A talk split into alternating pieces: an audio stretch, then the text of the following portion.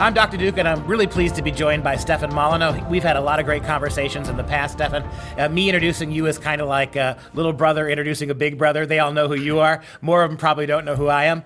But uh, for those who don't know, you're a philosopher. You're probably the foremost, most famous philosopher and the most uh, um, the greatest defender of philosophy in the modern world. That's how I like to, de- to de- describe you when I talk to my friends. You're somebody who well, is- of course, though, to be fair, uh, for some people, popularity equals crassness Yeah. and superficiality. So if you all want to think of me as the Justin Bieber of philosophy, that's totally fine. Uh, that you know, reach reach is important, but yeah, I would certainly say at three quarters of a billion views and downloads, uh, we've we've dropped a few truth bombs on the planet over the years. Well, count me a believer. well, we, we, we're going to have an interesting conversation today because uh, this is, I think, one of those questions that uh, people start, started following you for these big how and why questions. And the question is this Has America finally joined the ranks of Europe and the rest of the Western world? Are we now post Christian America? And for a long time, the United States was that last holder on, wasn't it, to a, uh, a serious belief in religion, one that wasn't just topical or cultural or sociological. But now it seems, Meg, have we reached the point where America too has gone post Christian, like the rest of the Western world? And what does it mean? What does it mean for the rest of the world if that is true? What are your opening thoughts on that?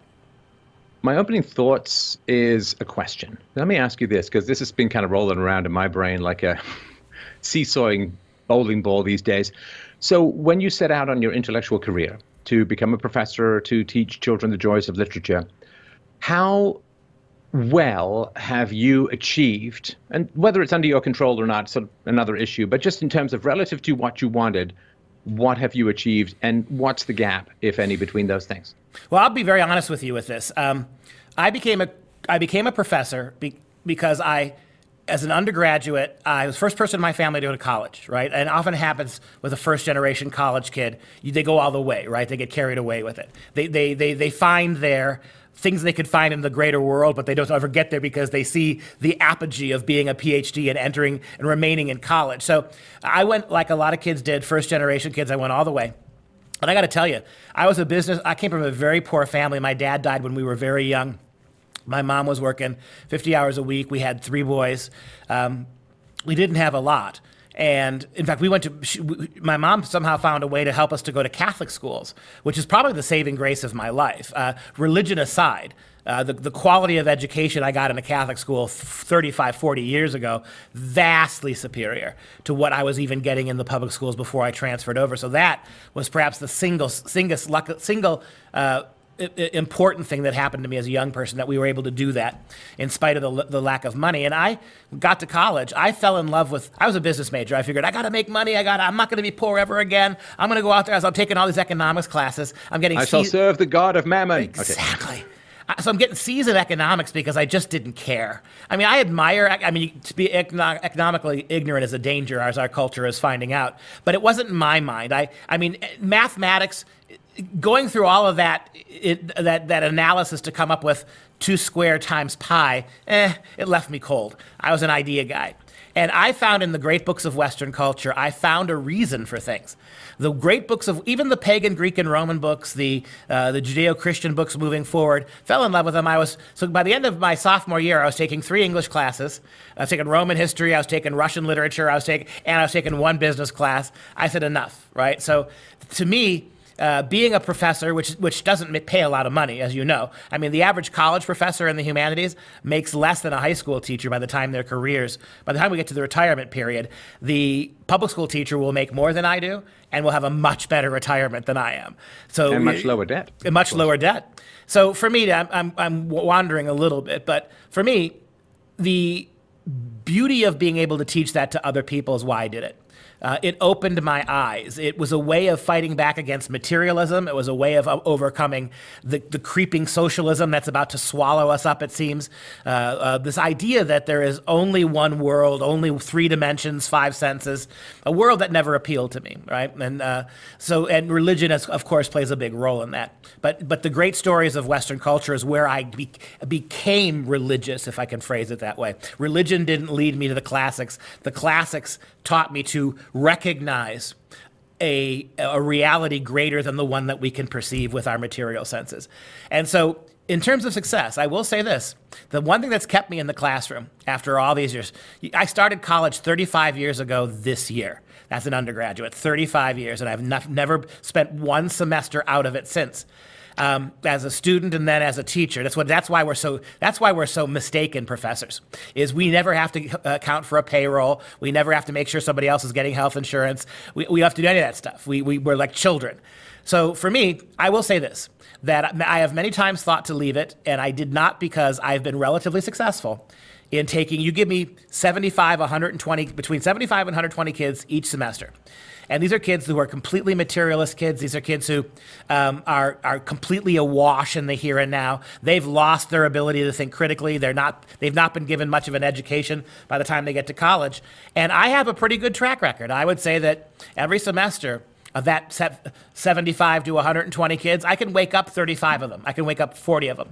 And that's a great number for me. It's the, why they keep taking my classes. It's why at the universities, I taught at seven universities. With my worldview, you don't stay very long at one place. but the reason I keep getting back in the business is because there are is a huge resource of kids that keep defending my classes, keep defending me from the bogus charges the university wants to level against me. And, these, and oftentimes these are very liberal kids who are honest enough to say things to me like, well, I don't agree with you all the time, but I am so pleased to be able to hear the other side of things. No one ever tells these kids the other side of things. There's two there's at least two sides to every story. You want to you want to romanticize socialism?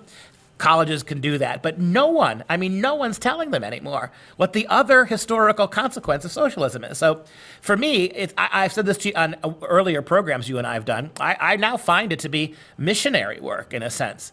Uh, and not just the idea that I'm trying to waken them up to God. I mean, I think in my worldview, it only, my worldview only makes sense is at the end of it, there's an intelligent creator. It doesn't make sense any other way. Other way. So, but but th- I'm not trying to get them that far. I mean, that's like teaching these kids how to speed uh, uh, speed surf when they're barely learning how to crawl. I just want to open their eyes to the lies, if I may, of pure materialists and pure rationalists, the, the, the, the calculated dishonesty of that kind of a worldview to anybody who's lived anything like a reflexive life. Much of what you're told from that perspective is just so transparently false. And I've been very successful at it, and it keeps me going. It's, it's heartbreaking work in the sense that um, uh, there's almost nobody who thinks like me. There's almost nobody I can have a conversation with at the university level. But when I go into the classroom and I close the door for an hour, hour and a half, twice, two or three times a week, I can connect with those kids and show them something else. But uh, uh you despair about that. That's, that's 50 kids a year in a 13,000 seat university who, who maybe you can move a little bit. That's kind of what it is.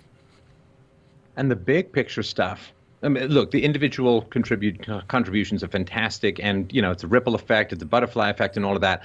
But I actually first saw you doing a very passionate and powerful presentation. I've seen it both in person and online against Common Core, and of course against secular humanism, against materialism, against socialism. What were you expecting in terms of the stuff that you have done outside of the Joy of Shakespeare and Chaucer and so on? How has that played out relative to what you wanted or what you thought you could effect in the public square? It's a complete failure. I mean, in the sense that uh, we, I've almost a thousand talks on Common Core and the rise of federal education. 48 states, a thousand talks over five years. I've been testified before 20 different state legislatures. Uh, I've been uh, done radio programs from China to Mexico and from England to Australia on this issue, and we've we've lost every battle. The, the good thing for me is is that being a Christian, right, being uh, awakened to this through reading a lot of Christian literature, I knew that you're never going to fix materialism.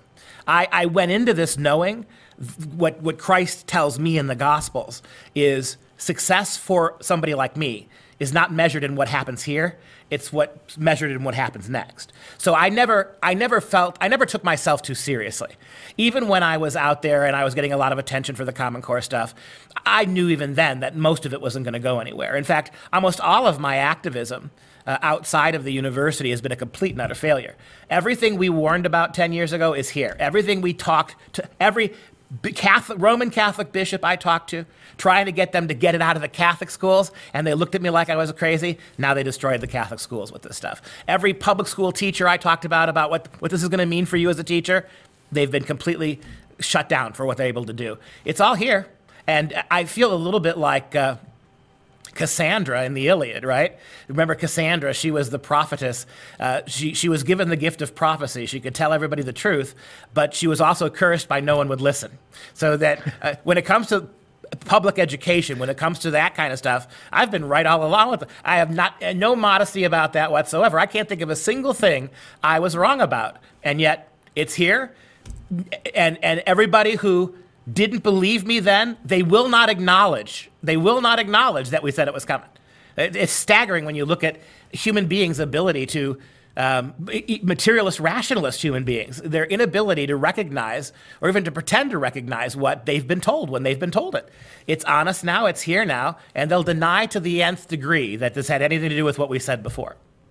Well, and they are people who probably have great praise for science and criticize religion as being too dogmatic yep. and not taking into account facts and reality and material truths and physics and so on. And these people are the same people who say that religion is dogmatic when they experience a fact counter to their propaganda, it's like you can see them willing it into non existence in a reflexive manner. And in fact, counter narratives tend to reinforce the lies that they already believe. So there's a big question, right? This is really, really core to, to what I think we should talk about today, which is, you know, obviously a negotiation. But so why do it? You say for the afterlife, for, for heaven. Okay, so were you expecting to succeed and then have accommodated with a relative failure? And the failure is not of you. You, you put out Herculean efforts in this round. The failure is, of course, you can lead a horse to water, blah, blah, blah, or you can't make him drink. So the fault is not in you, or the fault is not in the stars. The fault is in the people who have listened and chose to remain ignorant. But when you started this, was it with the goal of achieving a particular end which you didn't, or it's like, I just want to go on record. I want to ease my conscience. I don't want to have any regret that I could have done more and didn't? I honestly came to when I was struggling really hard to be a business major, and I was doing it because I thought that's what the world wanted, that's what the world needed. I had to, if I was going to have a family one day, it was going to be a different kind of family. If I was going to, you know, go out and, into the world, I wasn't going to live the life that I had lived before, a life of relative poverty, so to speak. I mean, we didn't never slept out on the street, we never starved to death, but you know, in the material culture of America, you want better for yourself. So for me, it wasn't that. I um, honestly, I'll tell you what it was by the time I got to my master's degree, I graduated to about middle way as a sophomore in college when all this changed for me. Um, I was taking all the business courses, but I was really reveling in all the humanities courses. And I remember writing an exam for a professor. And I was doing an essay exam, those little blue books that they used to give you. And I wait, was wait, sorry, you're giving me flashbacks here. Just a moment. I need to breathe into a paper bag or something. You're gonna give me bad dreams. I think I'm prepared for test. Okay, go ahead. Well, I mean, I uh, I was writing this essay, and it was completely hundred percent opposed to what I actually thought, I, and I didn't even realize I was doing it. I mean, the more I sat in a college classroom, the more I was just becoming them. And I'm writing this, and I'm thinking to myself, this is complete bullshit. I don't believe any of this stuff. And that's the moment that my eyes opened, and I recognized uh, by the time I, I, I, dropped the business, I became an English major. I started taking the really hardcore classical books. This is the this is the mid this is the late 1980s, before you had identity politics classes, before even when you had liberal professors, they were oftentimes teaching conservative books right? I mean, uh, really remarkable. I mean, these were liberal professors when they were outside of the classroom, but they loved Milton as much as I did, even if they weren't Christians, or they loved Dante well, as much as I did. Marxists were in the university, but weren't the university. That's right. That's a great way to phrase it. And so for me, what happened was I decided at that point, by the time I got into my master's degree two years later, my what I really wanted to do was save the West. I wanted to save these ideas. I knew I couldn't do it alone. I knew I wouldn't get to do it alone, but I wanted to make the case why you're throwing the baby out with the bathwater, that you are not recognizing this radical sw- uh, swing to the left. You are getting rid of many of the books that created the freedoms we have now. Uh, that you know you're seeing that we're reaping this terribly, terribly reaping this now. This idea that we've taught for two generations, we've taught young school kids that America is only a racist country, that there is no, that the Constitution was written for white men, that there is no progress, that America is a wicked, evil culture. They believe it now right? And I, I saw that. I knew that's where we were going to end up. I said 10 years ago, I said this wait a minute, guys. If you pull down all the Confederate flags, for what you think is a good reason, I get it that that's associated with slavery. But if that's all that flag means is slavery and nothing else, then you're going to have to pull down the American flag too, because it flew over slave states a lot longer than the Confederate flag did. And that's the attitude, right? This, this, and my, I tell my university kids all the time. I asked them just the other day. These are juniors and seniors fit to graduate, giving me that same speech now. This is all done for white men. These books are all just white privilege. This is. I asked them the question, why? If the West, if Western culture is what your teachers tell you it is, evil, homophobic, bigoted, irredeemable, how come human rights, civil rights, women's rights, gay rights, end of slavery, right? Eh, how'd that happen here? why is it that black and brown skinned people, if we're as bad as you say we are, why are they dying to get here? And I had one smart ass kid say to me just the other day, well, the way we, we, we market ourselves is this, this, this incredibly, you know, uh, exceptional culture, they get here and they're dis- disappointed. I said, how disappointed? Name, do they ever go back? Well, no. I said, do they ever get here? I mean, because you, are the one, I said to the kid, you're the one who are underestimating black and brown skinned people. You're basically saying that once they get here, they're too stupid to see how much we hate them too stupid to realize that they had it better in Mexico. Right? He didn't Western know what to say. Yeah, Western countries statistically don't even show up in the top 20 of most racist countries by any objective measure. So, but but this is something that people I always try to reduce things to a personal level because people understand things, abstract things at a much more personal level, and it's really really valid. I mean, morality it's great to have in the abstract, but you've actually got to do something with it in your life. And if anyone is out there, listen to this, right? If you've ever been in a verbally abusive relationship, you will understand exactly what's happening with colleges and the media in America. So, in a verbally abusive relationship, which is an abusive relationship, in order to exploit you, they have to break down your sense of pride, your sense of self esteem, your sense of value, your sense of achievements. And that way, you end up demoralized, not liking yourself, and then you're open for exploitation. In other words, if you can convince someone who's got money that their money was stolen and and it was uh, on the black market or it was profits from blood diamonds or genocide or something like that, then you know they're a lot less likely to fight hard to hold on to it because they feel guilty and bad. And this is the way that people in abusive marriages and relationships they get exploited because they just get to- nothing they do is good. Every achievement they have is unearned, and uh, they owe everyone else everything, and that's how they get plundered and exploited.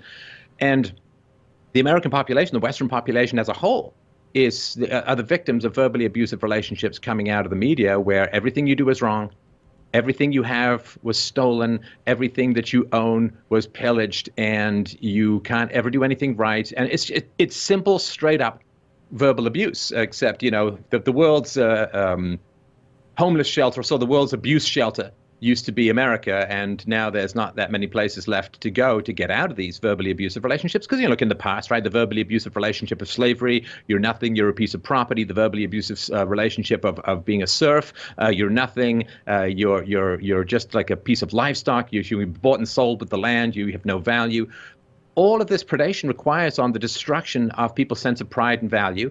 And when you go around doing that, oh yeah, you will. Well, you'll get a couple of things. Number one, you'll be able to exploit people in the short term, but you get some Lorena Bar- Bobbitt blowback. It's kind of an older reference uh, for the woman who who hacked off her husband's uh, penis because she claimed he he abused her for for many years. So you'll get that kind of blowback.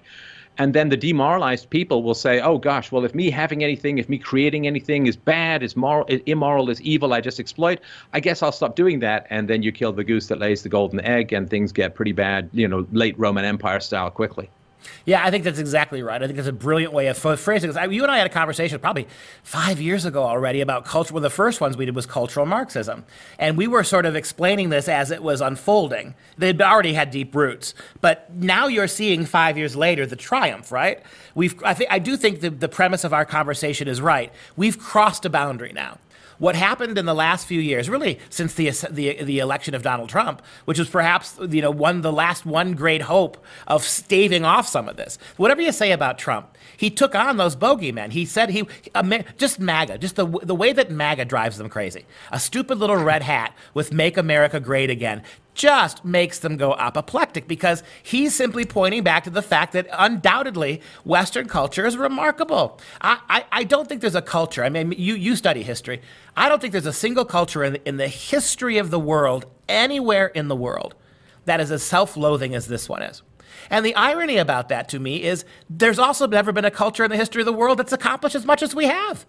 I mean, it's almost like a complete disproportion, a, de- de- dereliction of reality. The greater the achievements of Western culture, the more we have to despise this. My mistake. No, but is, it's called it's called leveling. Leveling. It's a very it is. very clear psychological phenomenon, yes. right? Where if if your brother is doing better than you are, then you have a great temptation. It's a really devilish temptation. Now, it is both a stimulant and a temptation. So your brother's doing better than you are. Maybe he makes more money. He's better educated, got a nicer family, better whatever it is, right? So you have two choices well, I guess you have three. One, you can just live with it, which very few people do because it kind of eats away at us Cain and Abel style, right? The second is you can say, wow, if he can do it, boy, oh boy, I can do it too. And I'm going to get out there and I'm going to go to night school and I'm going to take risks and I'm going to sit at his knee and learn his wisdom and, uh, which, you know, a certain percentage, which will probably remain in the single digits, decide to do. And then, of course, your third choice, which is the really devilish choice, is I'm just going to pull him down. I'm just, now, for other cultures, I mean, the, the legacy of the West is is glorious. And I say this, you know, I grew, grew up in the West, but I try to, you know, this is the Voltaire argument, right? Like, what if you were just a space alien, or, you know, he, he used, of course, somebody from the New World, and he found he, this is why he pointed out some of the absurdities, as you know, in French society, was to pretend to be somebody from the New World, like an indigenous population in North America, coming over and trying to understand French society. So just coming in from outside from Alpha Centauri, from Betelgeuse, where you come in and you say, okay, so uh, okay, you guys invented the zero. Yeah, that's pretty cool. Uh, this is a okay telescope. That's pretty cool. Okay, so what do you guys got? Oh, okay, so you've got philosophy. Yeah, that's that's pretty good. that's pretty important. Uh, you have universal rights, so not an in-group tribal preference for morality, but a universal morality. Not thou shalt not kill thy fellow tribal members, but thou shalt not kill as a universal morality. Well, that's that's pretty good. Okay, so really cool architecture, fantastic art universal human rights, emancipation of women. You are the culture that single handedly ended slavery around the world, including the fact that um, England was paying the debt off for 150, finally finished paying off the debt for slavery in the 1980s. Uh, that's pretty good. And uh, oh, you invented the free market pretty much in its modern form. Modern science, well, that's pretty important. Modern medicine, facts, evidence, double blind controlled studies. Well, that's pretty good. Boom, boom, boom, right? So I, you know, and I admire the culture that I grew up in. I can't say that I'm proud of it in like it wasn't me. I'm trying to add to it in my own way, as, as I think everyone should. But I can't imagine what it's like to come from another culture and say, look at this culture and say, okay, so what did we do? Um, okay, well, um, it's bride burning. There was, you know, the, the Muslim slave trade was 20 times that of the North American slave trade and still goes on in some countries. That's you know and again you can look at the dark spots of the west and compare it with the light spots of, of other cultures which there definitely are dark spots in the west and light spots and wonderful spots in other cultures other civilizations other religions. But in aggregate what is the world doing when looking at the glories of the west? Are they saying wow what one man can do another man can do, what one woman can do, another woman can do. Let us try to surmount it. Wouldn't it be wonderful? Hey, I'm happy if some other culture decides to surmount the West and gives me jetpacks from wherever. That's wonderful. I, I'd love it if somebody else built a passenger spaceship to Mars so I could bounce around weighing 60 pounds. That would be fantastic. But in general, in gen- and of course, the communist culture have being so destructive, they can't compete with the productivity of capitalism. Censorship cannot compete with the excellence of free speech and the mainstream media can't compete with you and I, and we know that because you know you and I talking heads, tiny budgets. Uh, I was regularly pulling more viewers than national broadcasters in many Western countries until right until they were like, oh yeah, but but he is a Nazi, so eliminate him. Until you were go back until the Great Reset, you were greatly yeah, reset. Yeah, we, yes. we can we can go get get that ad revenue because people don't understand mainstream media talking about us is like Coke talking about Pepsi if Pepsi is really successful and cool and moral. But um, so rather than say, let us take and extend and further beautify and universalize the principles that Western philosophy and culture and economics and science have generated. Let's overleap them. Let's take that as a challenge. What they've done is they've gone all Tonya Harding on us, right? Which is if you can't compete, uh, well, just take a bat to your opponent's legs and then consider yourself the victor. Just before we got on the air, I just happened to see this. It, it makes your point perfectly. It's on. I think it's on all the. It's like the Blaze has got the story right now. A Chinese sociologist today said that before it's all said and done, we Chinese, 1.4 billion Chinese, who rise in the morning and urinate, who go to bed at night and defecate, who live all day long eating and sleeping and thinking, we will drive the United States to death. That's it, right? We will, 1.4 billion of us will drive you to death. Uh, why? And what is the, uh, where would China be right now without all that stolen Western technology? I mean, we'd still be dealing with a third world country. China hasn't invented technology. China's stolen it in most cases. Uh, it wasn't true of the well, ancient the same world. thing was true. The same thing was true of the communist countries. That's that exactly all I mean, right. just look at the Soviets with the bomb through the Rosenbergs, right? I mean, they just. I remember reading a book many years ago, uh, East minus West equals zero, which is you just look at the communist countries. All they did was espionage and pillage and industrial spying and so on to to get these uh, any kind of productivity until they just couldn't anymore. And you know, it's one of the things. This is, you know, speaking of Nazis, at least you can say of the Germans that they were producing and creating. They were just they were pushing technology, right? And I would argue that that is as evil as fascism was. Maybe evil is at least as as evil as communism. I, this weird notion we have in the modern world that communism, that, that the really the na- national socialism was the worst human beings can get. I'm not quite sure about that. I mean, uh, there was there were to say that the communists at their best were vastly better than the Germans at their worst. I think it's odd to say it. I mean, the horrors of the Holocaust cannot be denied, but we don't ever want to talk about the, the murders of the communist Chinese and or, what- or what they or what uh, the imperial Japanese. We never teach that to our kids. Uh, what was going on in their experimental rooms, or or the uh, long history of the Soviet Union, what they were, how they were torturing people for quote unquote knowledge. Not to again let the Nazis off the hook, but just to point out that the, the history of communism is as bloody if not more bloody, but most of it's covered up. And the, the, the not the communists were killing their own people, right? The communists were murdering their own people. And but when you think about at the end of World War II, it was a real race to see who was going to split the atom, wasn't it? It was a it was a real race to who would get the first jet airplane. I think the Germans actually did it. It was too late to help them, but y- you can see what the Germans were doing inside Western culture and where they got their their spark and their emphasis.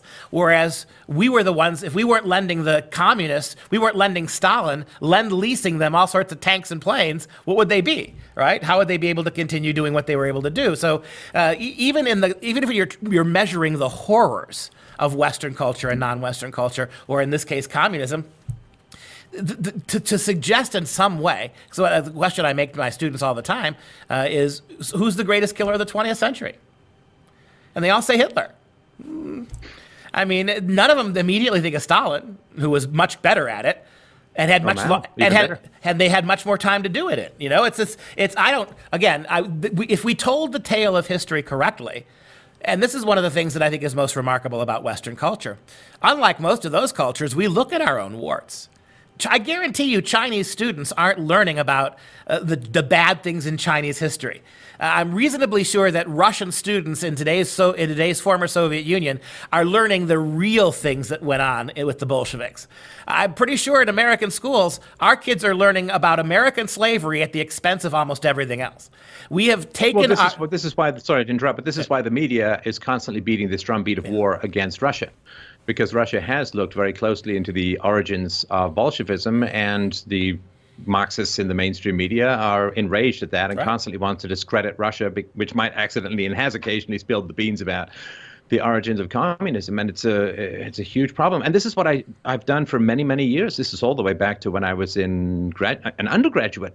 Is you know people would talk to me about uh, the evils of capitalism, or they would talk to me about the evils of national socialism. You know, and there's evils within capitalism because there's bad people in a good environment, and the evils of national socialism are nothing to be taken lightly. I mean, it was one of the greatest regimes of death in, in the history of man. But I would say, okay, what does the word holodomor mean?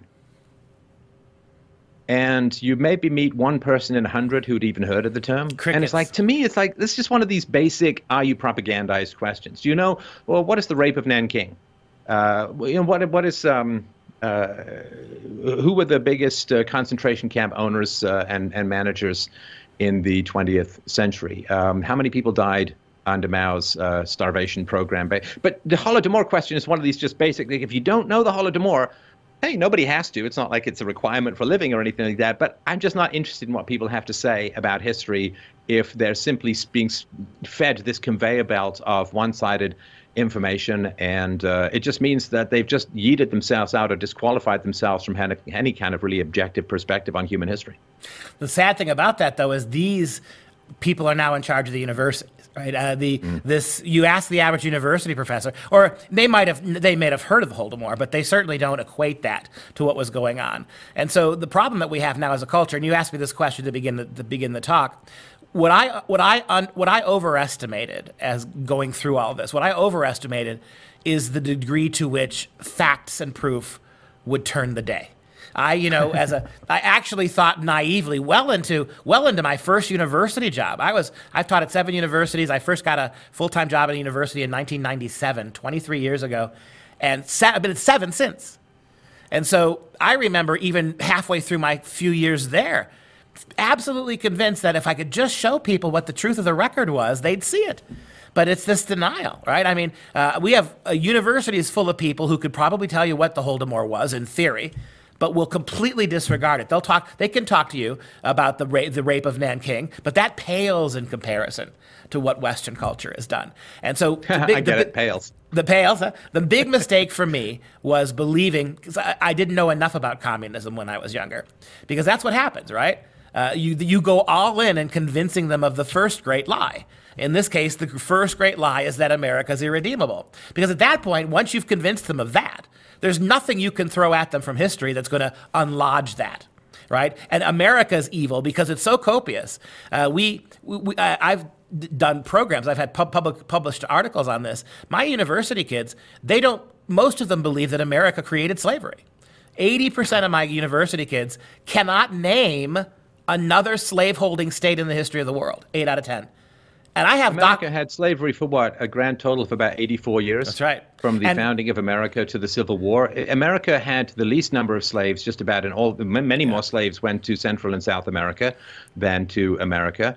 It had slavery for the least amount of slavery for the shortest amount of time in all of human history and fought a big bloody war with the ostensible aim of ending slavery, as did the British Empire spend massive amounts of blood and treasure to intercept slave ships, buy off the slaves, bribe people to end the worldwide scourge of slavery. But, you know, as the old saying goes in business, no good deed goes unpunished. And the fact that the only culture that had slaves for the shortest amount of time and worked to end slavery alone in all of human culture is the only God, sorry, it's the only culture still blamed for slavery right. is woefully predictable to those who know what abusive relationships are all about. There has never been a there was never any time in American history when more than 5% of homeowners actually had slaves.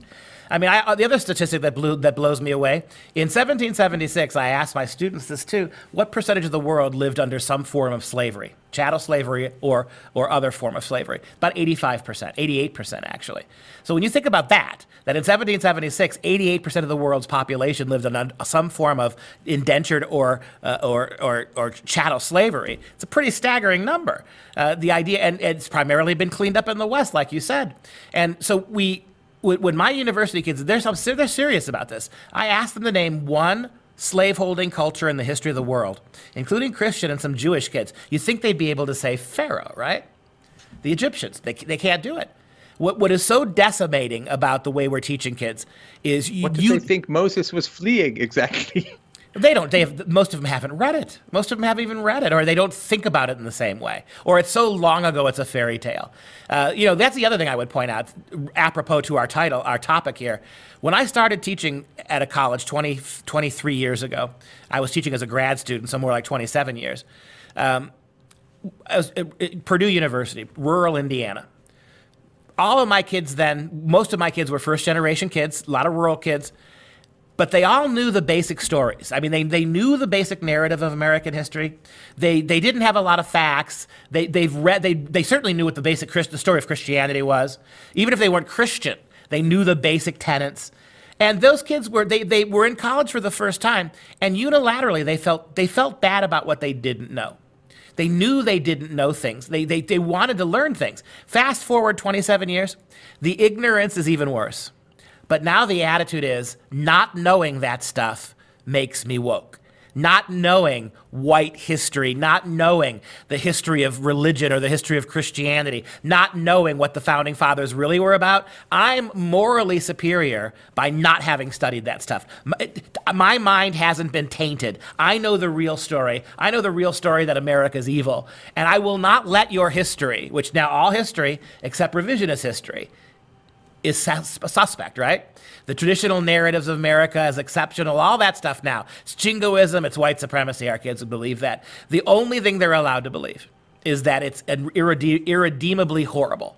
And the minute they start to deviate that, they're starting to separate the white kids out for white supremacist training, right? Cultural sensitivity. And the black kids get their seminars and Black Lives Matter and how uh, while, while they were building societies in Egypt, white people were hanging out of caves in frozen Europe. I mean, this is, this is what the, the, the worst aspect of the 70s, the whole Black Athena movement, right? watching them their heads spin.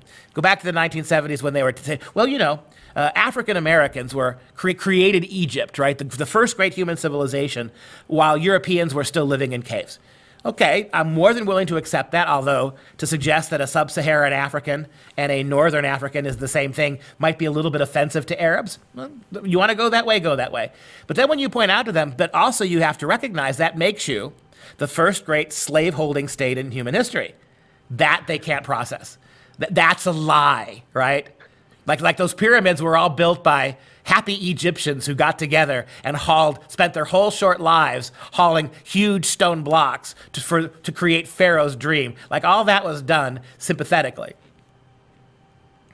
Right.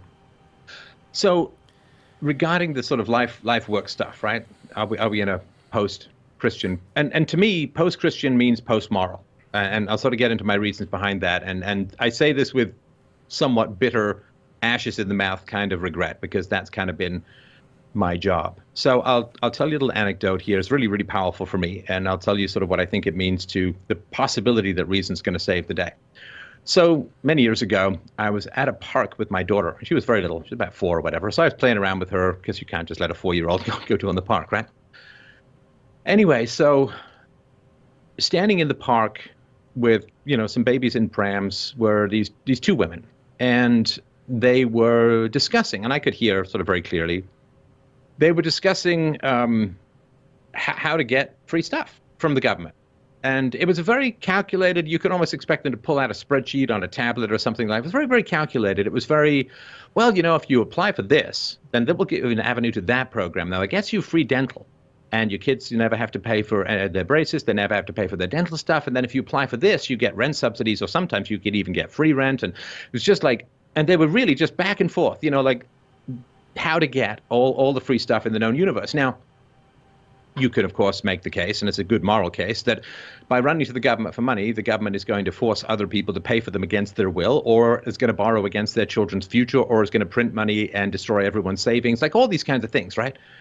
And so I was listening to this conversation, fascinated and horrified, as any moral examination of the moral world tends to give you that sort of feeling. And I was really sitting there thinking, okay, so these, and I've done some research in, into this kind of stuff, right? So, you know, a woman with, with two kids, single mom, she gets like the equivalent of seventy to eighty thousand dollars worth of income uh, from from the government, uh, free, so to speak, right? That's uh, quite a lot of money right there, right? So I imagine thinking to these women, you go up to these women, you say, eh, you know, ladies, got to tell you, um, what you're talking about is chillingly anti-empathetic. It's not even non-empathetic; it's anti-empathetic because all the people who've been forced to pay for all of your bad decisions, and there were no husbands around. They sort of mentioned this being single moms and all of that.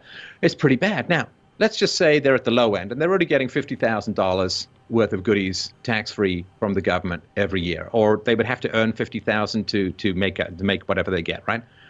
Okay, so let's say fifty thousand dollars. Let's say you invest a big sum of money at 5%. So what, how much money do you need to get $50,000 a year? Well, you need a million dollars, right? And you get a million dollars, 5% a year, and there is there is your income, right? So basically they won the lottery and they got a million dollar annuity that's going to pay them $50,000 a year or something like that. So what you're doing is you're walking up to people and say, you should not cash this winning lottery ticket for 50 for a million a million dollars because it's going to have some negative consequences down the road, economically or whatever, right? Well, you could say you could stand in front of any convenience store and anybody who's coming in saying, "I won the lottery, I won the lottery," you say, mm, "You know, really shouldn't cash that. The government doesn't actually have any money, and it doesn't allow competition, and it, it, prints the money, and it's not. Like, they're just going to end up with a lottery winner-sized hole through your chest as they go in to get their free stuff, right? And when it comes to having a moral conversation with someone it's really unfair because what we have the high road, the hard road, the hardship road. You go to the women and say, you know, but it's good for your kids if they see you working, or it's good for your kids if you get a husband who's going to take care of you and the kids and all that stuff. And and what they'll say is, okay, well, let's say I go get a job. I make 15 bucks an hour because I'm not that skilled, and the extra cost and taxes knocks me down to like 10 bucks an hour, which means I'm making about 1,600 bucks a month. Quality daycare for two kids, maybe about 1,500 bucks a month. So you want me to go to work for $100 a month? 62 cents an hour. You want me to miss my kids, to go and have all the stress and difficulty of having a career for 60 odd cents an hour. You are insane. Now, how are mere words? It's one thing if you say to someone, oh, you know, you're smoking, that's bad for you, get sick, or whatever it is, right? Okay, well, smoking costs money and it does interfere with your health even before you get sick. But what if smoking feels fantastic there are no perceivable ill health effects, and the government is paying you a million dollars to be a smoker. and then you go up to people and say, hey, you should quit smoking. No smoking is bad for you. Oh my gosh. I mean, how, how are we supposed to compete with the helicopter of free stuff and all of the moral and philosophical and cultural corruption that tends to reinforce those values. I mean, I can talk people in and out of a whole bunch of stuff. I just can't talk people out of cash and get a winning lottery ticket. And that, I think, is been the sum total of the moral work. I want to speak for you, but the moral work that I've been doing, yeah, it's helped some individuals for sure, but it really has to be about preventing mistakes. Uh, you know, it's sort of like if you're having a heart attack, there's no point calling you a nutritionist. The nutritionist will say, well, maybe I could have helped you 10 years ago or 20 years ago, but right now you got to call ER. And I sort of feel like we're the nutritionists and society's having a heart attack and we're just not on the speed dial. Well, like like you, um, it's much easier to anatom- anatomize the corpse than it is to pump life back into a dead body. But I, one of the things I, one of the things that I've gone over uh, with you time and time again in all of our conversations is, God aside, what drew me to a Christian understanding of the universe was its em- emphasis on the individual. I mean, uh, as opposed to the collective.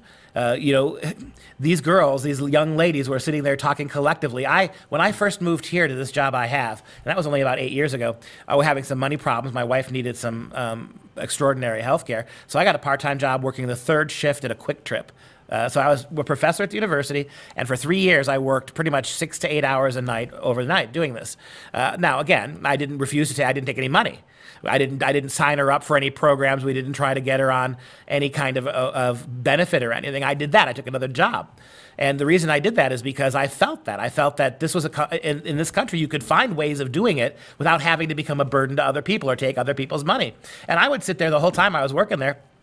I'd have kids, 19 year old kids come into the store at one in the morning, and they, they worked for six months at a construction job they're 19 years old. They're living in their mom's basement. Mom feeds them, gives them free room and board. Mom lets her drive her spare car. This kid comes in with five of his buddies. He has a, a food stamp card for $2,500 a month. $2,500 a month because he was a single guy who, you know, he was working and then he got, he got unemployed. And so he's, all his needs are being met by his mom. And they were literally loading up, I mean, hundreds of dollars of beef jerky and Pringles and soda pop with this, this, this $2,500 benefit. And I'm thinking to myself, another time a young woman came in, my anecdote rivals yours, did said the same thing. She's griping about, you know, she had two kids and she was pregnant again. Obviously, those kids were with different daddies, right? And she was pregnant again, and she was griping about how little she was getting. How she had, I think, uh, thirty-two hundred dollars a year, a month, thirty-two hundred dollar card right, that she always paid with, because I would see it when it would go down. And so she was griping that that wasn't enough to live on. And, I, and so we were hiring, all right? We, it was, at the time, this was $12 an hour, but it had benefits and everything. I handed her, I knew it was going to be trouble, handed her an application and said, hey, we're looking for people. She said exactly what your, your, your young women would have said. She said, you expect me to work 40 hours a week to make a couple hundred dollars a month more than I'm making now? She says, unbelievable. She said that you, she, in fact, she told me, this is what blew me away. She said, I got pregnant the third time because my benefits, when you've got more than two kids, they more than double. So by having that third kid, she said, I don't just get for three, I'll get the equivalent of six. So she got pregnant as a way of, of maximizing her benefits. I, I didn't know what to do. And what's the difference between the two situations, right? I mean, I, I felt guilty about in a land of opportunity not maximizing my choices. All right, I'm married. I but know that's what I. the golden rule. But that is this that, is you as a good Christian saying yes. treat others as you would like to be treated yourself, and, And- you would like it if other people worked rather than had their proboscis, so to speak, in your wallet Yes. from noon till midnight, right? And And, it- so that that's the empathy that. Christianity teaches to, It to think of your to love your neighbor as yourself, to to the golden rule of do unto others as you would have them do unto you, or the Kantian imperative of can the principle of your behavior be universalized, which is Right. a pretty powerful thing. And of course, if, if you were to say to this woman, so everybody should quit working and have babies to get government money, the first thing she would say is what? everyone else No, is doing that, it. that's not good. Well, no, no, no, no. You can't do that. Somebody's got to pay taxes. If everybody's taking for the government, the whole system collapses. So she relies upon your integrity in order for the scam to work. And so she has to recognize your virtue, your pride, your refusal to do what she's doing is the only reason she can do it at all. And that is the opposite of empathy, is relying on the virtue of others to be to be forcibly put in the service of your own vices and irresponsibilities, recognizing it's sort of like how the lion recognizes the zebra and recognizes the health of the zebra and recognizes the speed of the zebra and recognizes which way the zebra is going to turn and run. It doesn't do that. Like it, it empathizes, so to speak, with the zebra, right? Like, you got to put yourself in the mind of the zebra, says the ace lion hunter to his children. You gotta, you gotta be the zebra. You've got to think like the zebra. You got to inhabit, possess the zebra which sounds a little bit like empathy, but you're doing it in the same way that a torturer studies the human body, not because he wants to heal it, because he wants to make it hurt as much as he possibly can. And I believe, I really do believe that the what what leads to that mindset is entitlement, right? It's an entitlement mind, mindset that's predicated on a collective view of humanity. We don't matter as individuals; we're all part of a collective. I'm just getting my share, right? I happen to be the young mother without a, a husband, so there's a collect collectively. I belong in this pool. I deserve money, and by having another baby, regardless of whether calculatedly having another baby, I am getting more of the collective money. I, I think that we before we got there, before we got to the to a universal acceptance of this, we had to change away the way that you know, to almost two thousand years of Christian thinking ingrained in kids was morphed overnight over the last hundred years into something very different. And if you look at the the philosophical model behind Christianity and the philosophical model behind communism, to me that explains it perfectly, right? What does communist want? Communism want? It wants a universal nanny state. It promises you, you give us all your power, a small monopoly, a small oligarchy, right? Give us all your power. We'll tell you what to do, and we'll take care of you cradle to grave. You won't have to pay for anything. You won't. We're not. We don't tell you you're not going to accomplish anything either. But we're going to take care of all your needs. You give up to the collective state your individuality. We then will entitle you. It's why the Brits so desperately love the NHS. I mean, you talk to a Brit, they'll gripe and complain about how, a Canadian, they'll gripe and, I've never met a Canadian, not one, who didn't gripe about how long it took and how I can't get this and I, my, my, by the time I get this service, I'm going to be dead. I heard it over and over again. You, at one point, you had the Prime Minister of Canada fly down to Florida to get a heart valve operation that it would have taken him months in Canada to get. And- But, but the, then when you say, you point out to them, well, maybe the problem is na- with national health care, they, they erupt on you like how dare you threaten my free my entitlement even when the entitlement ends up killing them as long as they don't have to pay for it that's that's it's impossible to shake that No, you're What- gonna what- you're gonna pay one way or the other. that's for sure. right So the the post moral thing. Okay, so this is an argument. I had this interview with Dennis Prager many years ago where he was talking about you cannot get the ought without the God. You cannot get the morality without the God. The laws of physics operate independent of consciousness, and this is you know the big poised breath in America that's occurring about the election at the moment. Is people are saying, well, wait a minute, laws were broken. Machines were connected to the internet. Chain of custody was lost. D- uh, data has been destroyed. Evidence has been destroyed. People weren't allowed to oversee. The law has been broken. And now people of course are beginning to realize what many of us have realized in the past. Man, the laws of man are not the laws of physics, man. you know, you you take you take an orange uh, and you drop it uh, Galileo style off the Leaning Tower of Pisa, it's going to fall. You don't need a a, a, um, a warrant. You don't need a judge to approve. It's just going to happen. It operates independent of human consciousness. But laws, well, I've said this many years ago. Um, laws are opinions with guns, right? And and they are enforced selectively. We know this from social media, where people like me get kicked off for not, not even any explanation, whereas other people can post the most appalling stuff and and get uh, featured and and uh, interviewed and so on. So the laws say, oh, but they broke the law, and it's like, okay, and it still requires human beings to have the moral will to enforce those laws against increasingly staunch and dangerous opposition. You know, if if they, if it comes down to a judge trying to certify Trump as being the president of the United States, then it may in fact come down to Clarence Thomas saying to Joe Biden, who ran the whole Anita Hill lynching of Clarence Thomas back in the day. It may come down to Clarence Thomas. In a true biblical cycle of, of vengeance, it may come back to Clarence Thomas determining whether the guy who hunted him with, with Anita Hill actually becomes president or not. But imagine how much pressure that judge is going to be under. And is that judge going to stand? Is that judge going to fold? Are they going to go for his family? I mean, this is a lot of feral stuff out there at the moment in the realm of politics. Why I'm not really there. It's not a philosophical place to be at the moment. It's a legal place to be. But the laws, without God, I mean, I knew this was coming. I knew this was coming. I knew this was coming. And so one of the first, the second article I ever wrote as a minor public intellectual was you know, proving libertarian morality. How do we get to the non-aggression principle? How do we defend property rights? Because it was easy to see that the religious justifications weren't going to hold for a lot of the population. For a lot of the population, they will, and I respect that enormously. But for a lot of the more secular population, or you know, the correlation between growing up without a father and being skeptical of God is unfortunate, and in my case, maybe even be motivational. But that's why I wrote Universally Preferable Behavior, a rational proof of secular ethics. It's why I went on a speaking tour to promote it. It's why I did like 30 or 40 or 50 shows and debates and presentations and PowerPoints to make this case. It's why I give the book, gave the book away for free, and it's been downloaded millions of times. And uh, unfortunately, you know, I had people like David Gordon from Mises and and other people were just really blocking this and trying to discredit it in ways I don't exactly know why. I thought it was it's a very good proof and it's a very interesting approach to the question of ethics. But the reason I did that was because you cannot drive people out of the church if you've got no place for them to go. Because, man, it's a harsh world out there. It is a Nietzschean will to power world, particularly between countries, between cultures. There's a lot of in group preference out there. There's a lot of mine against thine.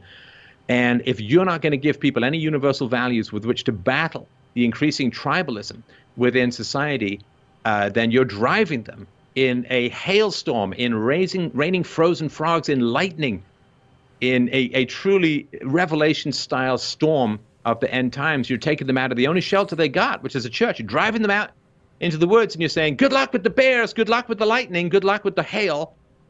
You've got to give people some place to go. And I worked very hard to do that. I, you know, the theory has taken a lot of hits. Uh, I think it stood the test of time. I've debated it countless times, and I've never found a, um, a counter to it. So I stand by that edifice of, of secular morality, which is great. You know, me and 12 other people managed to find refuge from the collapsing churches.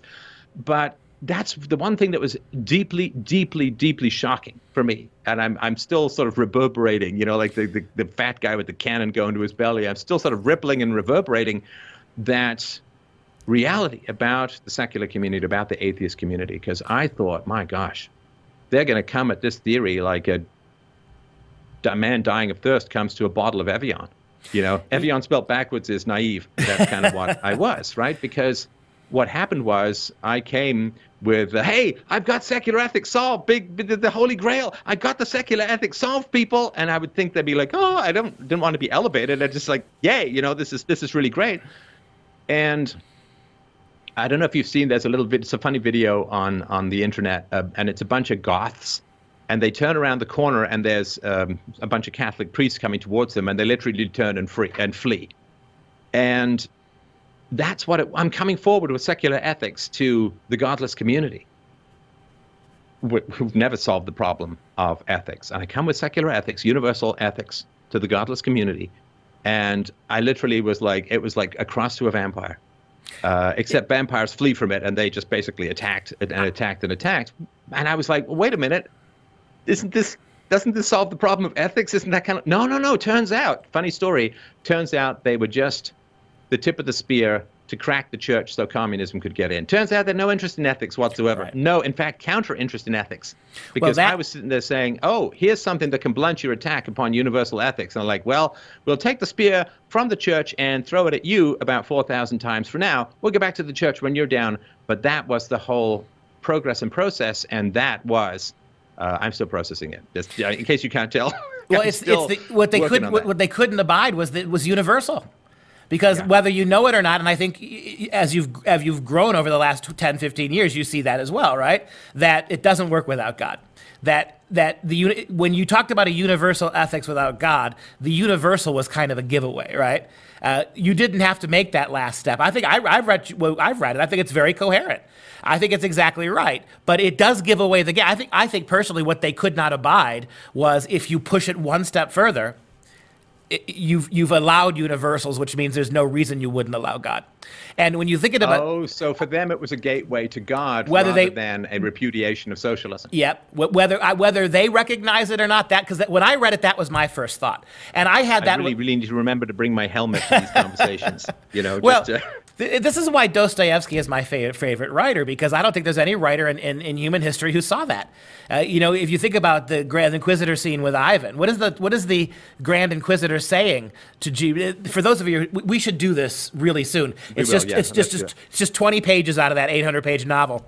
But in the story, uh, Jesus comes to 16. He comes back to 16th century Spain and he walks through the space. Nobody knows how. He just reappears. He starts healing people. He starts working the miracles. So much so that the local priest is convinced it's Jesus. And the first thing the priest does is arrest Jesus and throw him in prison, where the Grand Inquisitor comes and visits him. And the Grand Inquisitor says, You fool, you fool, you fool. Why did you come back? Don't you know that what you offered them was too much for them? You offered them individuality. You predicated their own salvation on their own choice. They don't want that. Do you not know that we, the church, have spent 1,600 years correcting your mistake? We give them food when they're hungry. We take care of them. We let them think that we let them think that their sins are forgiven because we somehow have the power to forgive them. What they don't want is you. You underestimate, he says to Jesus. You underestimate how people really don't want to be free. That freedom is a burden. Freedom of choice is a burden. How quickly will human beings give their freedom to the nearest benevolent dictator for security? Right? Oh, it's like we're talking about COVID. Amazing. COVID. Well, in 1920, right? The there, there were consequences to the let's just say the uh, expanding the vote across genders. There were consequences, right? We know factually that one gender is much more security driven than others. Men tend to be more independent, lone wolf types. Women tend to be more security creatures. Um, am I surprised in the last exactly 100 years uh, we've moved much more to a nanny state than to a, a, a more better construct of individual liberty? No, at all. I'm not. I'm completely aware historically where that began to come from. But when I go back to the, the question that you raised, ask yourself this question too. All right, because you've asked me some. Let's say the shoe's on the other foot. Let's say that Trump won instead of Biden, but just the same way, with all the tricks and gimmicks and all the statistically impossible probabilities. Let's say it happened. Do you think the the, the Democrat, the the godless left, would be doing what the right's doing right now, sitting on your fingers doing nothing? They'd be in the street. Well, I would say the right is not sitting on their fingers doing nothing, but they're pursuing peaceful and legal recourse. Well, law, to, like to you, law, like you just said, is only as good as the people behind it, right?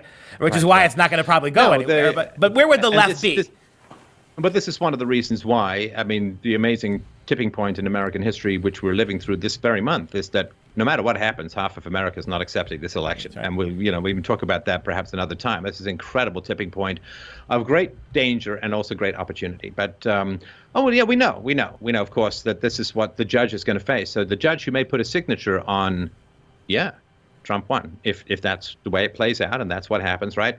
Uh, he knows that his signature is going to have half of America up in flames. I mean, that is a hell of a burden to put on a judge. So he's going to get threatened, and yeah, I would, without a doubt, um, half of America is is going to experience rioting that's going to make uh, Rodney King look like a scene out of uh, Room with a View. And so that is uh, a very, and of course, the violence works. Violence works. Uh, this is one of the great tragedies and realities of, of human history. That um, if, if you point guns at people, they will comply because we're designed biologically for survival, not integrity. Well, and that and, goes that goes back to the Christian narrative, which while many Christians have turned violent, that is a betrayal of the principle, not an, a, an explanation of the principle. And when you mentioned those Goths who turned the corner and saw the priests, they weren't running away from guns and knives. They were running away from something more metaphysical, weren't they? An understanding of reality. And but I think you're exactly right about that. And and I, just in the news today, before I came on, like like it's all, every time I talk to you, I look at the news, and it, it, there's so many things that, that demonstrate what we're talking about. But in, in a story, 30% of Democrats, you know, 70 something, 78% of Republicans, but 30% of Democrats think the election was stolen. They're not bothered by it, but 30, that, that's a huge number. That's almost one third of Democrats believe that it was stolen. When you add that to 80% of Republicans, you have a huge majority in this country who don't trust the elections anymore, like you said. That's a, that's a potential cataclysm down the road. Not uh, very soon. Down the road. Right yeah, yeah. here. No, and of course, for the people who are, are Darwinian, lying is the strategy. You know, and I, I talked about this in the show the other day, so I'll really keep it brief here. But you know, think about fishing, right? Because what you do when you drop a fish hook in the water with a piece of worm on it is you say, "Hey, here's some tasty food. You'll love this. Going to be the great, best food you've ever had, right?" And then you've got a bloody great hook in there that goes through the eyeball so you of the fish, so you can get some dinner. So you're lying to the fish. You're saying, hey, it's a hook. You know that the fish doesn't know anything about the hook, and you're just fooling the fish. And it's the same thing with the tiger and its stripes in the deep grass. It's creeping up to the gazelle or whatever the hell it's it's hunting, and it's lying. Hey man, there's no tiger here. Don't worry about a thing. You know, it's just some tall grasses uh, in the wind. It's who's fine, and they'll make sure that they go downwind so it can't smell them. Or the cuckoo's going to drop its egg into another bird's nest and say, "Hey, this is totally your egg, man. You gotta gotta feed it and you gotta raise it." Lying in nature is a perfectly acceptable strategy for gaining access to resources or to avoid danger. You know, the cats that go, you know, they kind of puff themselves up in a way that you and I can't quite manage anymore. And uh, uh, that's to make themselves look bigger, to fool the predator into thinking that they're bigger. You've got uh, moths that imitate uh, poison moths. You've got frogs that imitate poison frogs. They're all lying. Hey, I've got exactly the same coloring as that poison frog, but I'm not going to expend the resources to actually make poison hey man, that's that's false advertising. That's lying. Well, you can't do that. It's like, but you can in nature.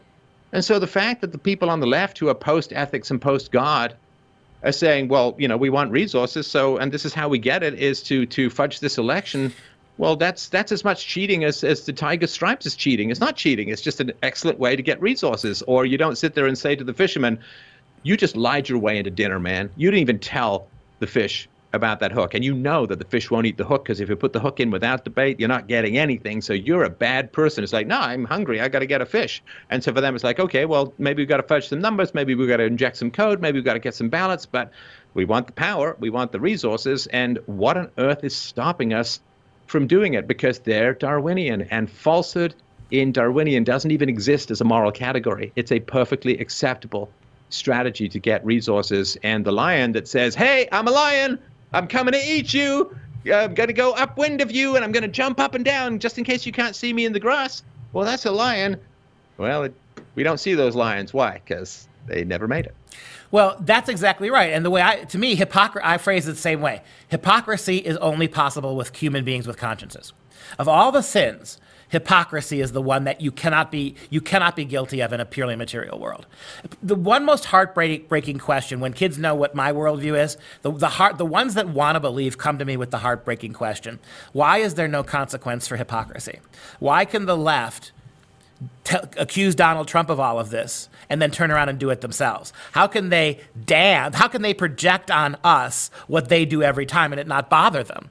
And it's what you just said. They are creatures of the, they're materialist creatures, right? They see hypocrisy. What you and I would see as one of the great cardinal sins of, of, the, of, of, of world religion, the hypocrite. Because the hypocrite's more, the, the sinner's bad. The sinner is he who knows what's right and wrong and chooses bad. The, the hypocrite is somebody who knows what's right and wrong and pursues or seems to pursue the good while choosing the bad surreptitiously. It's much worse than typical sin. It's a huge exponential number after the sin you're creating. It's one of the worst things you can do. And well, the it, sinner is a warning, but the hypocrite is a seducer, and that's much that's more dangerous. Right. That's right. And the thing is, is that, like you said, in a, in a Darwinian world, hypocrisy is strategy, man. Hypocrisy yeah. is a huge asset to who could pull it off, right?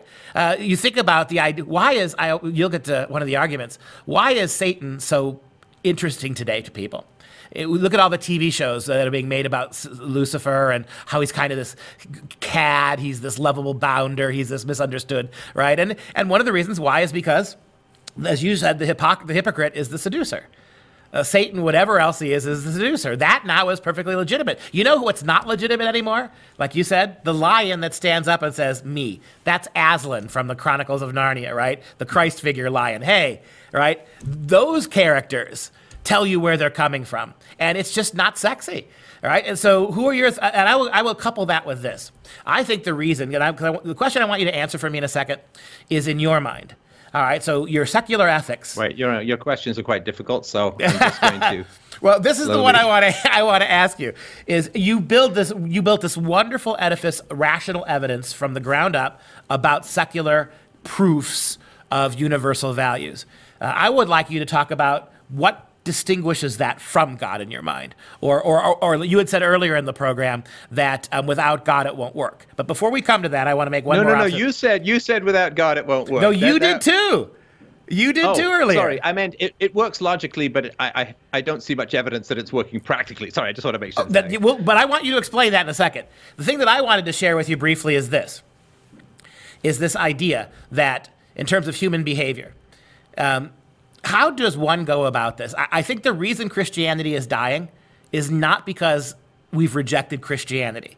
I think one of the premises of our talk today, and I believe this is true, I think in the last five, since the election of Trump, we were first time noticeably entered by watching the opposition to Trump. We've really entered a post Christian world largely. When you think about how tech corporations, along with the technology companies, along with Hollywood, along with academia, journalism, the public school system, when you look at in concert how many forces are arrayed against what I would call traditional Western values, it's overwhelming. We are clearly in a post Christian era.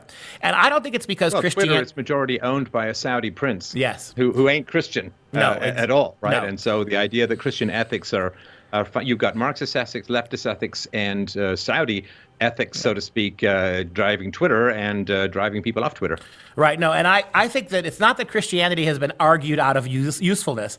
I think what's happened is for a long time, we've made people embarrassed about Christian truths. So the same Christianity that gave us Dante and Milton and Dostoevsky and C.S. Lewis no longer has any intellectual leadership. Who, name a, a, a serious Christian writer. Name a, a serious Christian artist right now. What happened was is we didn't we didn't overthrow logically Christianity. In fact, we, the necessity of Christianity is more now than it's ever been when you watch what's happening to the culture. But what we've done is we've made it unfashionable to be a Christian intellectual. That to, to, to, to be a creator with that set of un- it's just it's just it's not it's not hip man it's not cool and for a long time, we have taken what used to be the hallmark of Western culture. Now, the average Christian, the av- as Dostoevsky points out, the average Christian is Christian because he's too afraid to be anything else, because the church offers him a, a welcoming that the, the, jungle won't, right? And Dostoevsky says that's fine. For certain of us, it's the Raskolnikov argument, right? Certain of us belong, we're sheep. Certain of us belong with shepherds. We can't do it on our own. That's, that's human nature. But what you always had in Christianity up until the last 50 years or so was serious intellectuals and artists who were making those claims in books, in movies, in paintings, in sculptures. But we have, with ever since the, the, the really the 20th century, we have so made Christianity to be socially awkward, socially untenable, something we don't talk about at the dinner table, something mythological. And the reason Christianity is we've moved past it as a culture, there are no more serious voices, intellectual voices, who are defending it. Where, where again, where's the Christian art now? Where's the, where's the Christian worldview that for 2,000 years allowed the sheep to be sheep, but then gave a, an incredible incrustation of intellect and philosophical, all of that stuff? Where's it gone? And so, uh, what are we teaching our kids? We're teaching our kids that religion is superstition. We're teaching that, that Christianity is white supremacy, all that stuff. We don't even teach Christian art to them anymore. Why are they pulling the classics out of the classroom? Because kids will get, are going to get Christianity by accident if they're reading Shakespeare or Milton or Dostoevsky. Get, get rid of it. The only way you can do it is to expose themselves to a completely Christian free world, to make sense of the new whatever you want to call it, the new materialism. But to me, that's the big problem. I mean, we don't have anybody of uh, like a Dante or a Shakespeare or a Milton or a Dostoevsky. Any of those people, they're gone.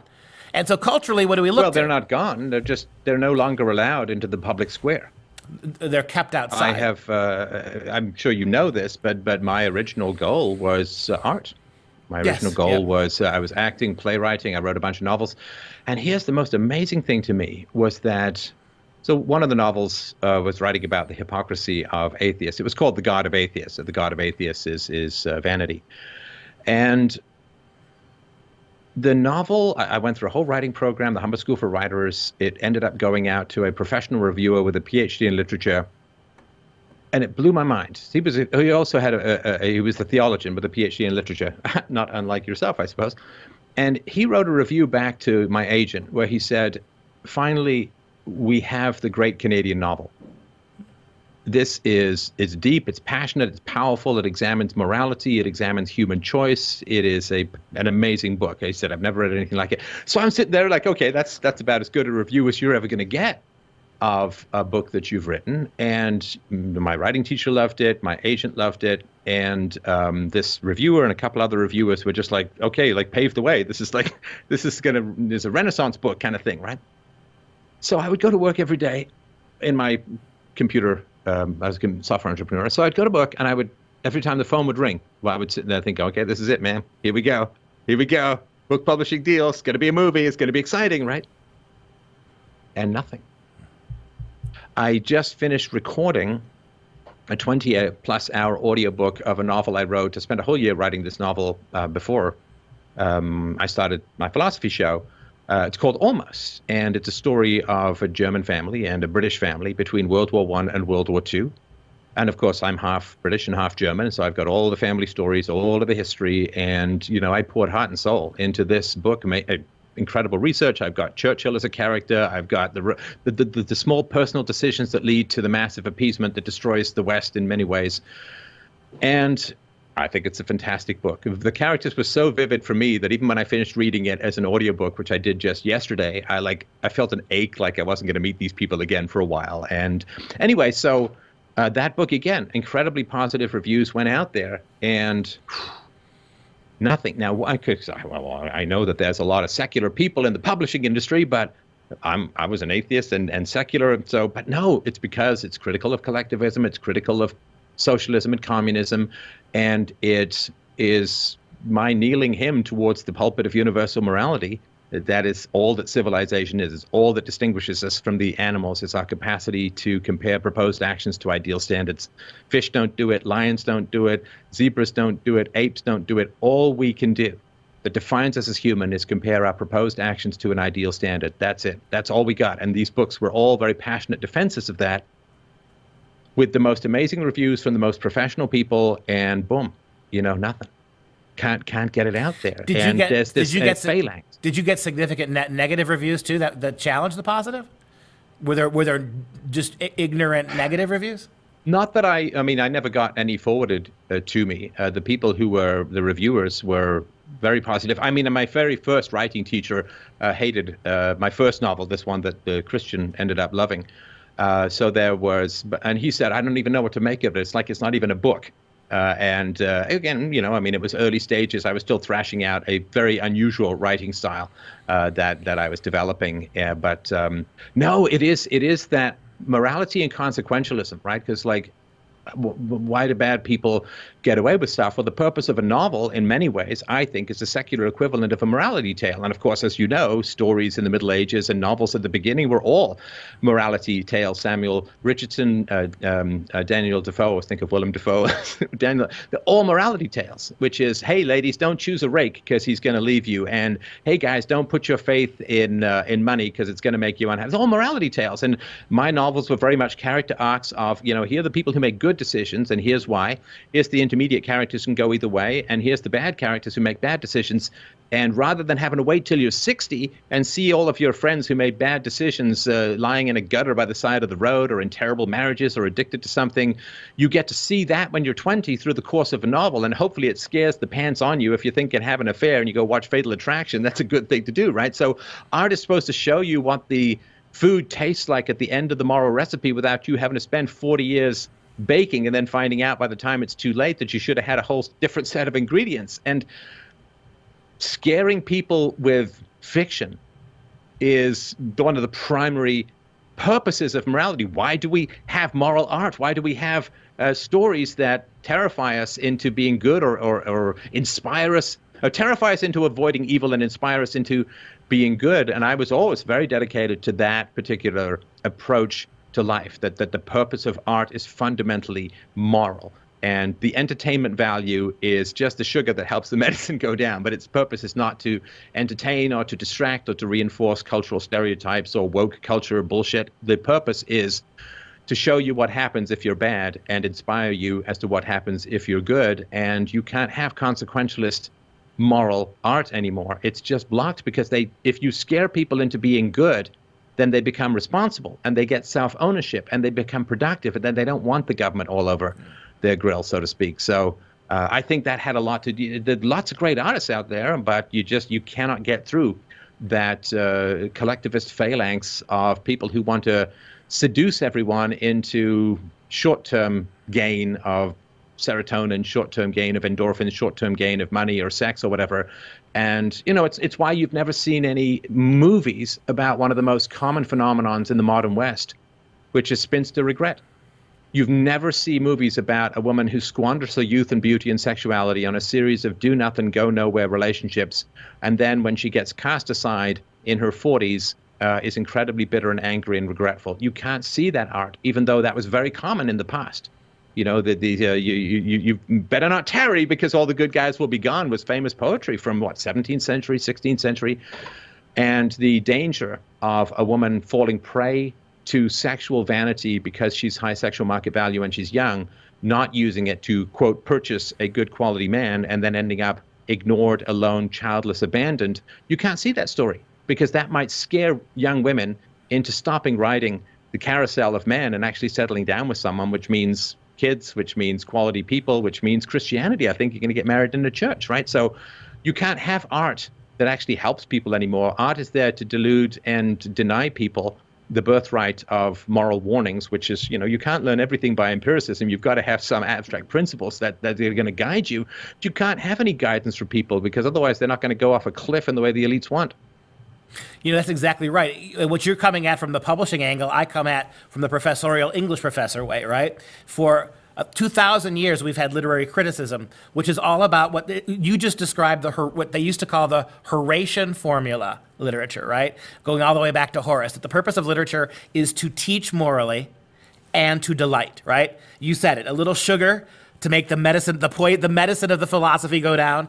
That's the Horatian formula. Take it all the way through Sir Philip Sidney and John Dryden, Matthew Arnold. For 2,000 years, over 2,000 years, that's what literature was. And we who taught literature were moralists. We were moral gatekeepers. And then comes the 1950s. All that's shifted over away from moral veritude and art and beauty as, as actual truth at Keats, right? There actually were. He did believe in truth and beauty. They, you could qualify them and quantify them. Boom, 1950 comes, right? Everything shifts. And what do we get instead of that? Identity politics. Now it's feminist literary criticism, Marxist literary criticism, it's environmentalism, it's queer theory, it's transgender. All these now, which are collectivist, politically left-wing activist ways of reading books are all our kids are allowed to do. We have we passed. I fought tooth and nail against it. By I was by myself. We re, redid our theory course requirement as an English department a couple years ago. I said we've got to go back to a model that taught early and late. It, what the postmoderns are doing doesn't make any sense unless you've read Aristotle's Poetics, unless you've read, right, uh, Longinus on the Sublime. How can you have a history of literary criticism that starts in 1950? Well, that's what they did. Every kid at my English department takes no history classes whatsoever. No surveys of literature are required. No historical accounting of, of literature. You remember when we were in school, you used to take Britlit 1, Britlit 2, American, all gone in my university. They have to take hmm. th- they have to take a course called 381, which is literary theory, and it starts with all the postmodern stuff.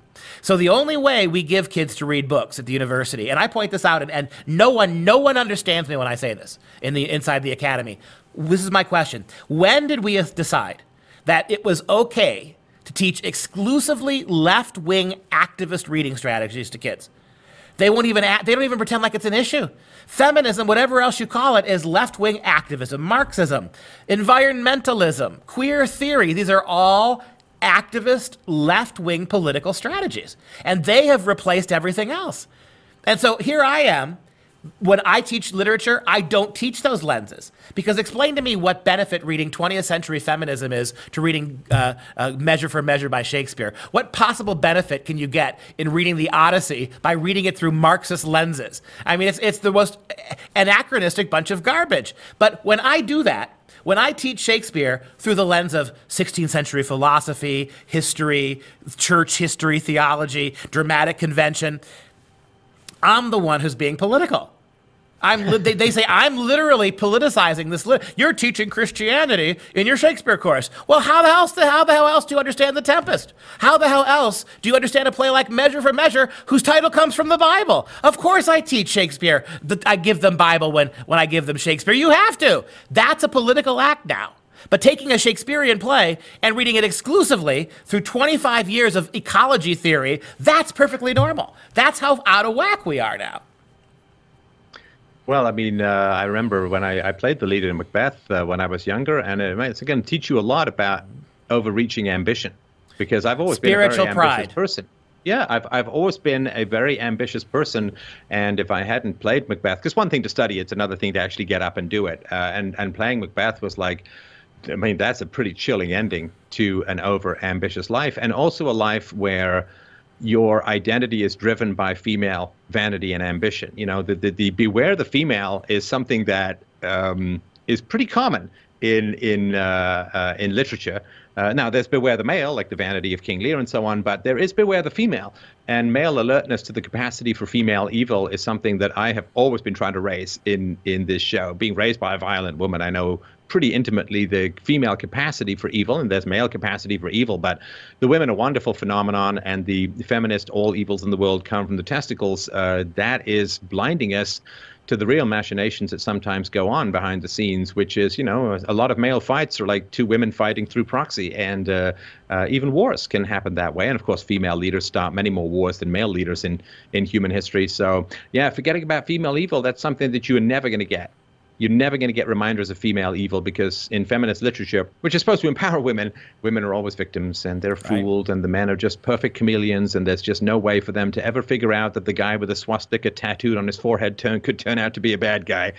And uh, that disempowering of female and the capacity for female evil, which is pretty central to Christianity, of course, right? I mean, the capacity for female evil, uh, all the way back to the Garden of Eden, is uh, is a pretty important thing to remember. But now we, have a society, just defer to women, which gives them too much power. Power corrupts. And then women can become unappealing, birth rates collapse, and so does the civilization. Yeah, and that's a great point. The only situation in which empower, uh, female empowerment thrives off of female victimhood is today, right? What we've done is we've we've taken feminism and we to convince women they're victims in every circumstance, then we have a culture that makes the victim the hero, right?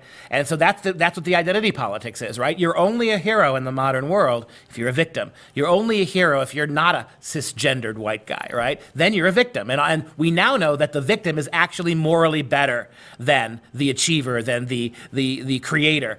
And so eh, you, you see what a vicious circle we've got ourselves. How do you have morality in a world where the only thing we see as moral is politics? We, we have no, you, you, built a uni, you built a system of universal morality based on reason. What is morality based on now to the degree that it exists? Politics. You are already moral in this culture if you're a Democrat. If you're a Republican, you're not. If you're a woman, you already have a moral high card because you're not part of the patriarchy. God, if you're a minority, right, your skin color confers an almost absolute morality on you that, that requires no sacrifice from you. It's just your skin color that gives you. And so we're, we're attaching morality now to superficial qualities like race, class, and gender. That makes perfect sense in the uh, animal, the nature analogy you gave us, right? In the you cover who you are, right? You you masquerade. It's the armadillo. It's the possum that plays dead, right? The uh, the, the creature that play that lays down before the bear as if it were dead, hoping the bear is going to sneak sniff it and go on. That's the aspect of culture we're, we're taking here, and that does lead us to that question I wanted to ask you. I think it's an important one. Um, having read your secular uh, tower of reason, which is very, from an uh, intellectual position, is very satisfying. But it does con- conclude with a universal set of assumptions about human beings as moral creatures. And I just wanted you to talk a little bit now. It's been how many years since you wrote that? Uh, 13 or 14. Well, okay. it's been 15 years since I started the uh, essay, yeah. Okay, so I'd like to ask you because you and I, over the years, last five or six years, talked a lot about that, right? Uh, both of us talking about uh, the clearer we come to understand the world, the more it does depend to some degree on the idea of God, whatever that means. And I just, I'm just, I would be very glad to hear you relate that. If you were going to write an epilogue or a postscript to what you wrote those years ago, what might, what might it look like philosophically? We're doomed. now. So the the big question in morality is punishment. Morality without consequences, is it really morality? Uh, it's kind of hard to make that case, kind of like an intellectual exercise. In other words, if you have a habit that has no bearing on your health, then do you bring it to your doctor? Doctor's say, I don't really care. I don't care. I don't care if you if you read books hardcover or you read books on a Kindle. It doesn't really have any effect on your health. so the whole question around morality is centered on punishment. Now, I got to tell you guys, Christianity, you got the punishment thing completely sewn up. Like you own that. you you uh, you are like punishment central. You are like the the clearinghouse of punishment.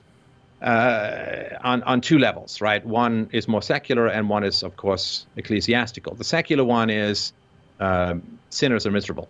I mean, they're happy for a little while, like cocaine makes you happy for a while, so I've heard. But you're miserable uh, in the long run. And that's portrayed through biblical stories, that's portrayed through art, uh, and so on, right? So there is the secular aspect, and then there is the ecclesial aspect of union with God versus rejection with God. Whether you go all the way to hell or not? I know It's different denominations have different views.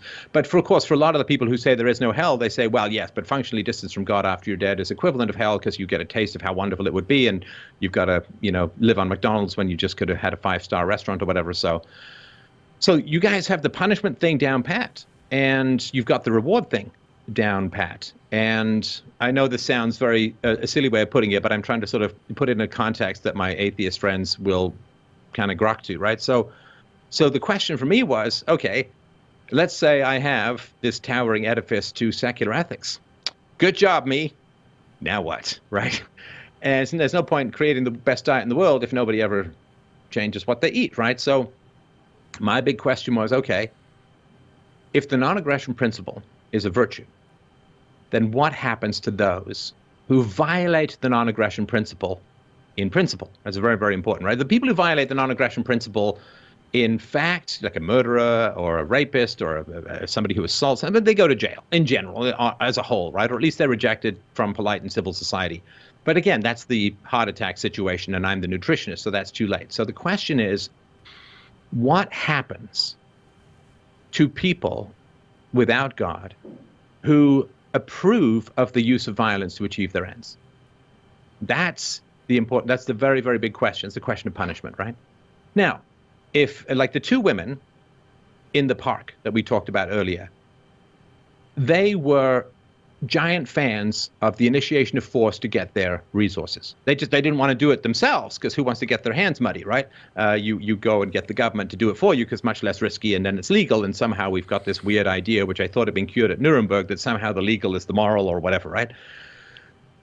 So they are very very happy to get a million dollars worth of value simply by whining to the government, having the government point guns at people, borrow on their behalf, print money, steal, lie, cheat, whatever. Just give me my give me my government cheddar, right? So what can a secular society do to punish people not who've directly used violence themselves, but who approve of the use of violence to get what they want. Now, I came up with an answer. As you can imagine, it was a pretty obvious question, a pretty obvious problem. This goes back to a speech I gave over 10 years ago now at a big libertarian conference called How to Achieve Freedom. And in it, very briefly, uh, it's called the against me argument. And the against me argument is if somebody approves the use of government force to get resources from you or to ensure compliance from you when you yourself are peaceful, you're just out there working, you're raising your family, you're riding your bike or whatever. It's not like you're a killer or a murderer or anything. So somebody who says the government should be able to initiate the force, the use of force against you, and if you disobey what the government wants, the government should have the right to kidnap you, throw you in jail, where you might get raped by a very large succession of very large men, right? So that's called like you. Do you support the use of force against me? Now, my argument to the libertarians was, if someone, like you bring this argument to someone and say, you not only approve of, you praise and consider necessary the initiation of the use of force against me as a peaceful citizen to conform with whatever political ideology you have or want, then you are an immoral person. Now, evil is when you act upon it. Immoral to me is kind of when you support it in theory. And it's one is subsequent to the other. You usually need to have the theory before you have the practice of, of genuine evil. And the theory is, in a sense, where philosophy can intervene. Once it gets to practice, you need, I don't know, self defense or something. So I said to all the libertarians, so you all believe that non aggression principle taxation is theft. So the people in your life, the people in your life who support and praise the use of force against you are immoral by your own definition of what is moral. Now, they're not taking a knife out to you directly, they're not kidnapping you directly, but they're supporting the people who do and who will. And they want it. Not just supporting it like it's okay, they're supporting it like yay. And I said, so what are the consequences of people in your life who claim to love you, but want you kidnapped, locked, caged, and possibly raped for disagreeing with them? It's pretty clear to me that you can't have people in your life who claim to love you and then support the use of violence against you if you disagree with their preferences. I mean, that's, that's completely immoral. And so I said, yeah, take some time, educate people and so on. But at some point, at some point, you either have to give up the ideals of the non aggression principle or you have to ostracize those who support the use of violence against you. And it's, it's not that complicated an argument when you think about it, right? I mean, if you are, uh, if you hate Nazis, good reason to hate Nazis. No problem with hating Nazis. Nazis are hateable. But if someone in your life is a Nazi and you're Jewish, uh, what's going on there? you know, maybe they're a little ignorant. Maybe you need to educate them on what Nazism really means, the anti-Semitism. But at some point, do you stay friends with the Nazi if you're a Jew? Like it's a big question, and I gave everybody a pretty clear and robust answer in a variety of speeches and articles and so on. The against me argument became common parlance in libertarianism because that's the punishment. The punishment is, hey, you support the use of violence against me. I am not going to be in your life. Like I can't. I mean, that's just it's too humiliating. It's too ridiculous. To to it's like you know, I mean, if you're in the KKK, you can't be buddies with me if I'm black or whatever you know cliche you want to put out there. It's pretty clear, right? So that was the punishment aspect. That was the secular punishment aspect of ostracism, which I've been writing about for a long 15 years straight. I've been writing about ostracism as the means of social enforcement. Quick question. How do you think that went as a whole? Not well. Yeah. But although it goes back to what I said before, because it's a universal answer. I mean, your what you just said could have been what St. Paul said. St. Paul said exactly the same thing. What do you do with a, a, brother that goes astray? You can only walk with him so far. That your faith has to come before that. And ultimately, Paul calls upon the community to ostracize those who walk outside the faith. And, and I am totally original in this. There, Nobody has said it before me. I well, claim the mantle of but you're, originality. You, you are trying to do it outside of the universal box. And the problem is, is that if you if you if you called it a sometime solution to the problem, no one would have listened to you either. But at least you wouldn't get this objection. but at least I wouldn't be this bitter about it.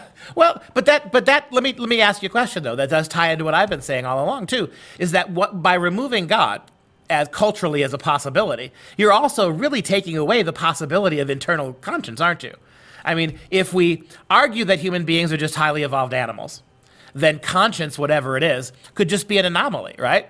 Uh, do, we don't see the lion guilty. When a lion no. kills more gazelles than it needs, or when uh, a fox or a cat, a feral cat, gets into my father-in-law's chicken houses, it doesn't just kill the one cat, the, the one chicken it wants to eat. It'll kill 10,000 chickens if it, if it can. No guilt there. And if we're just animals, then there's the, an entire internalization of morality that goes when we materialize culture. Even before Christ, you had Socrates. Socrates, like you said, right? Socrates is one of the 12 people who understood why he was doing what he was doing. Like you're one of 12 people who get what you're doing, right? But he, but, and, and what did he do? He was able to internalize that, and he does what the important thing to do is. He drinks the hemlock. His argumentation is based on the internal compass of his morality being part of his soul, not being something from the outside. Well, I, have made a case that he did that as a giant fu to the culture that killed him, well, saying, that's "Hey, that too. obey the state, obey the state, man. That's going to work out really well." My parting curse to you is obey the state. Anyway, that's topic for another time. But yeah, so when I go when I go to libertarians who are very much into the non-aggression principle, it's the foundation mm-hmm. of the morality, and I say, "Hey, man, you got to live your values, or or discard the values."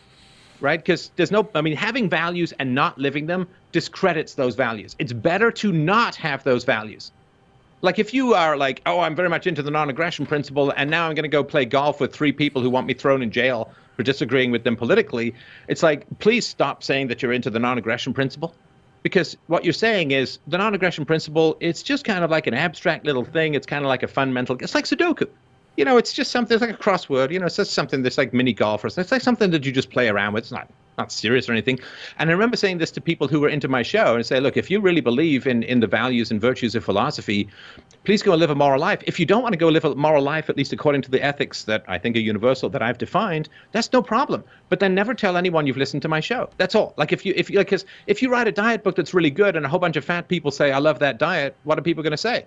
Uh, that diet's got to be crap. you know, so and so when you go to people who've founded their entire conferences on the non-aggression principle and taxation is theft, and you go to them and say, shouldn't these ideas have some consequences in your actual real life? Wait, that's a that's a cult leader talking. No, no, it's not well, a cult leader talking. It's like these are the values you. I didn't inflict these on you. You have voluntarily. I I learned these values from some of you.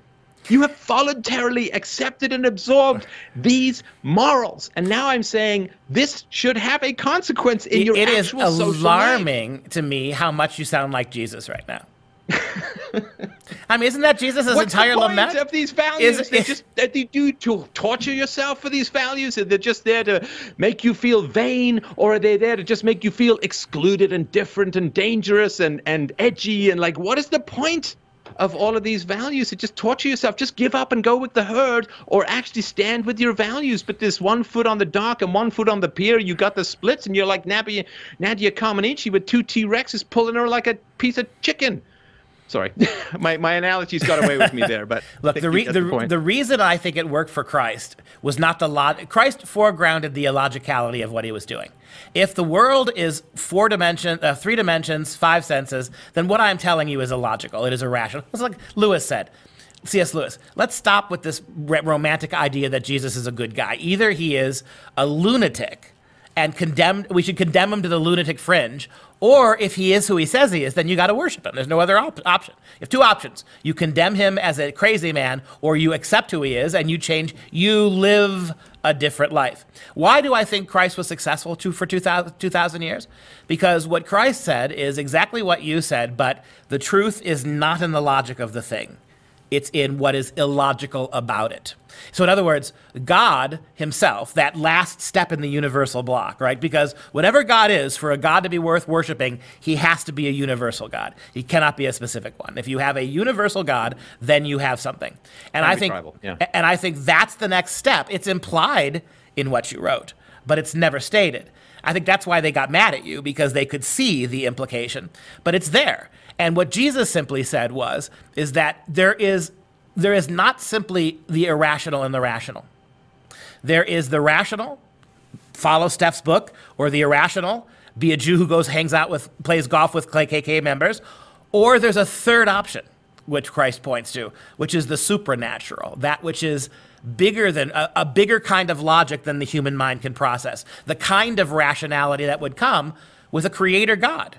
All right, if there is a creator God, if there is a God, universal God who created the universe, who created logic, who created reason, who created physics and science, then the logicality, the rationality of that God would have to be disproportionately larger than we could squeeze between our temples. This is the this is this is Ivan Karamazov and the brothers Karamazov, 100%. And so ultimately, what Christ says is, I am not asking you to be. This is where the libertarian falls away. Well, that doesn't make any sense. Why should I love my neighbor more than myself? I'm willing to love my neighbor, but not more than me. As a libertarian, I need no. The, the, the, the it is a super rationality of the argument you meant. Why should the lion lay down in front of the lamb? Why more than just the, this, the natural order of things? Christianity goes to an alternate logic that that which is logical in the material world, like you so vividly described, lions don't apologize, animals conceal who they are, they're proud of lying, it's part of the strategy. Christ says you have to go the opposite logic from what is worldly truth. And that is the stronger you are, the more competent you are, the more intelligent capacity you have, the more you are obligated not to coexist, but to serve, to serve those who are weaker than you. And if, if there's any truth to that, it seems to me it's too beautiful not to be true on some level. that, that when we see power stooping to service, not to selfishness. And that's why the American founding was such a, which is, which is going away now, was so critical. The United States, the founding fathers gave us the first government who's, who saw government as to serve, not to be served. The first time in human history, really, that you codified a government based on the very Christian idea of service. That's a Christian notion. It's one of the great gifts of gifts of Christianity to Western culture was the idea that power must serve, not simply be served. That is, I think, a remarkably Christian understanding of things. I don't think it's paralleled really anywhere. And if you look at 2,000 years of the evolution of that idea through the founding of this country, in which we elect a government that serves us, that we are theoretically in control of, that doesn't serve itself. Well, there I think is an exact, exa- uh, exact example of you cannot occupy a middle space. There's a third alternative. It can't be logical or illogical only. I think when you have that third possibility, that something can be universal, because the universal could only be in the third.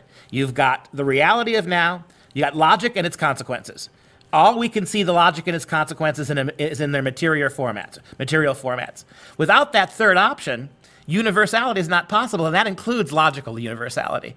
But when you go over to the universal potential, it seems to me, when you seed the possibility, well, it doesn't have to be God. It's certainly plausible that there are aliens somewhere in the universe who have more advanced civilization than we have, who have a deeper capacity for understanding than we do, a, a more profound uh, cranial ability than we have. That's certainly possible. Who are as far evolved above us as we are above snails. And that, we wouldn't call that irrational, right? We would say there's perhaps, to the degree that we could understand it, we might recognize in those creatures a kind of superior rationality that I would argue, if God exists, would have to be part of what he is. And when you look at it that way, it, it's not irrational and it's not even rational.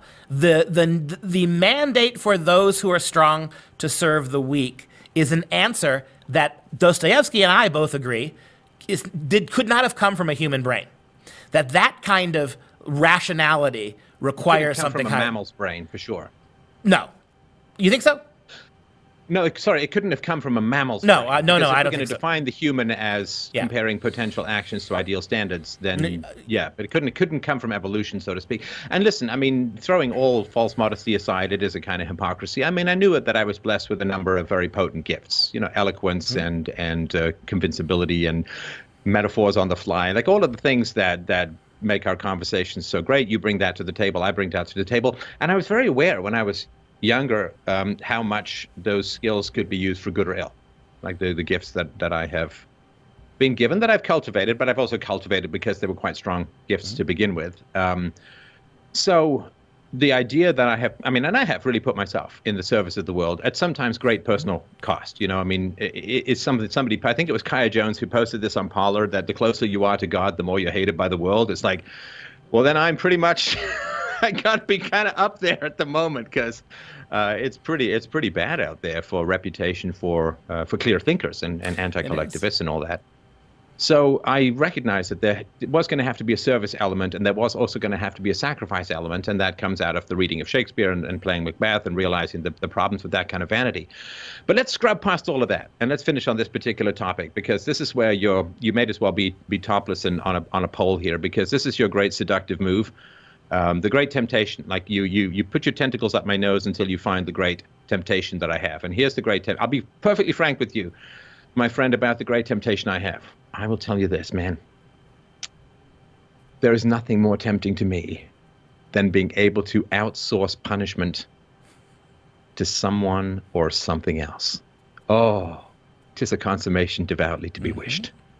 Because the idea that I don't have to get up there and nag inconstant libertarians to actually live their damn values in their own life, the values they believe should be universal, but they don't want around them. It's like, I want this. I want all human beings to follow this diet. Hey, do you feel like following it? No. Why would you think that?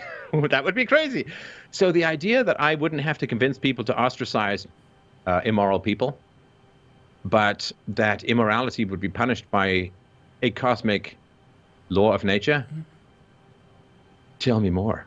Well, that's interesting. I'll tell you for me, and I, I, I, sympathize with you. But again, the answer I think is Dostoevsky, the Dostoevsky inter, interpret, interpretation of Christ. Think about Christ as the one figure. Let's play play make believe here. Then Christ is who he says he is. Then he is the one figure who ever walked this earth who could do that. Right? As the Creator God, he could do that. He could set up a system where. Oh, you, don't get me wrong. I would like to punish people. It, but it violates the non-aggression principle. Well, ah! yes, and also it violates what good is compelled contrition? What good is compelled suffering, right? And and again, the thing that I so much I so much like about the Christian example is he's not just telling you these hard truths. He said, "Now let me go hang on a cross to show you. Let yeah. me take the suffering that they deserve. Let me, who came only to love them, only to serve them, let me but, but take that fair, punishment. A, to be fair, I do have a very harsh Wikipedia page, so obviously it's pretty much the same thing.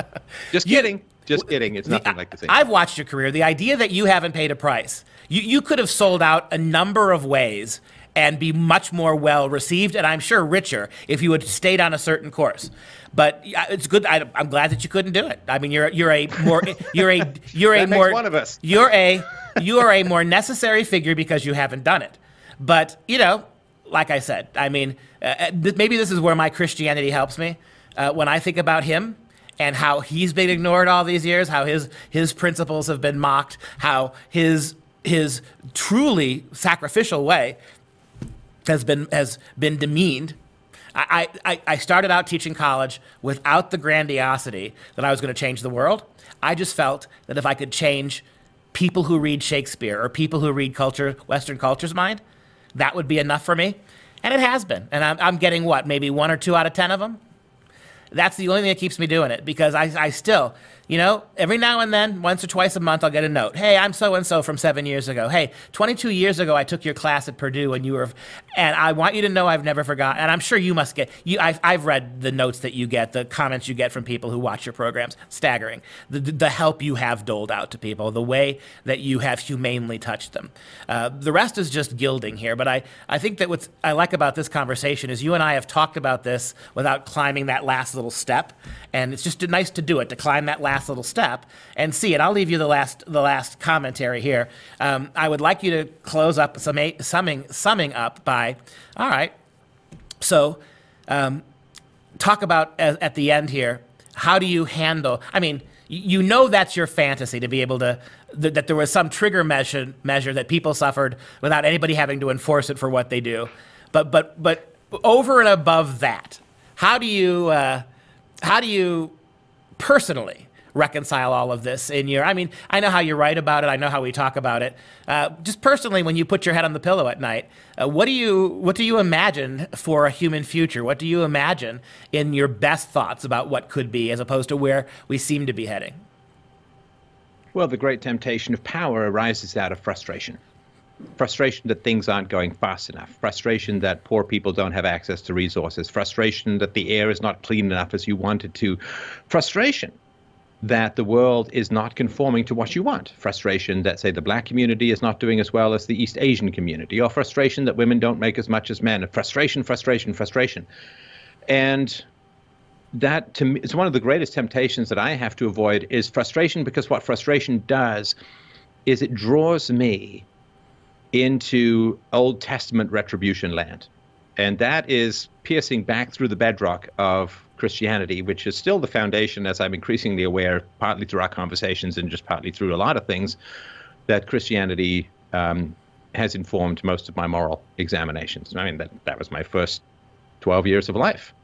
And I was in the church choir and all that kind of stuff. So the great temptation, and everybody has their own different temptations, right? But, but the, my great temptation is frustration because when I see uh, people, and, and if Biden gets in, the suffering is going to be truly biblical. I mean, the, the suffering is going to be, and then so then okay, so I want to warn people away from this kind of suffering. I wrote this on Parler the other day. That smart people learn from arguments, average people learn from uh, experience or evidence, and less able people learn only through suffering. And you want to avoid that suffering. You want to avoid that suffering occurring in the world and this Cassandra thing. And you get really, you get really frustrated. You get really frustrated that people aren't listening to simple reason. And that's like that fine people hoax that is the foundation of the whole Biden campaign that Trump said that white right. supremacists are fine people. It takes literally 15 seconds to go look at the transcript and find out that that's completely not true. Completely and no, not true. And no one's ever been banned on Twitter for saying it.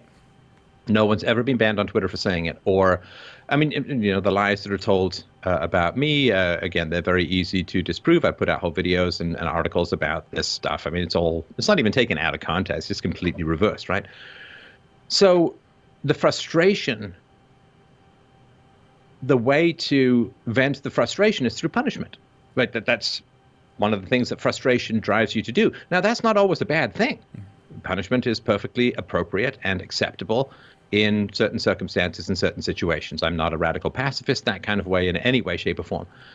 But of course, it is the pendulum swing of restraint followed by licentiousness with regards to to frustration and punishment, that is the great danger, one of the great dangers for me.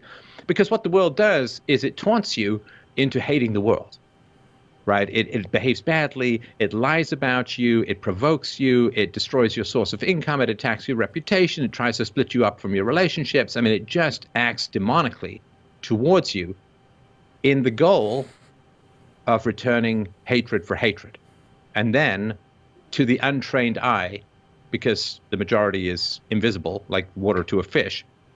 To the untrained eye, you look like you're King Lear, like railing at the elements for no purpose. You look crazy, you look immoral, and all that. So, taunting you into hatred.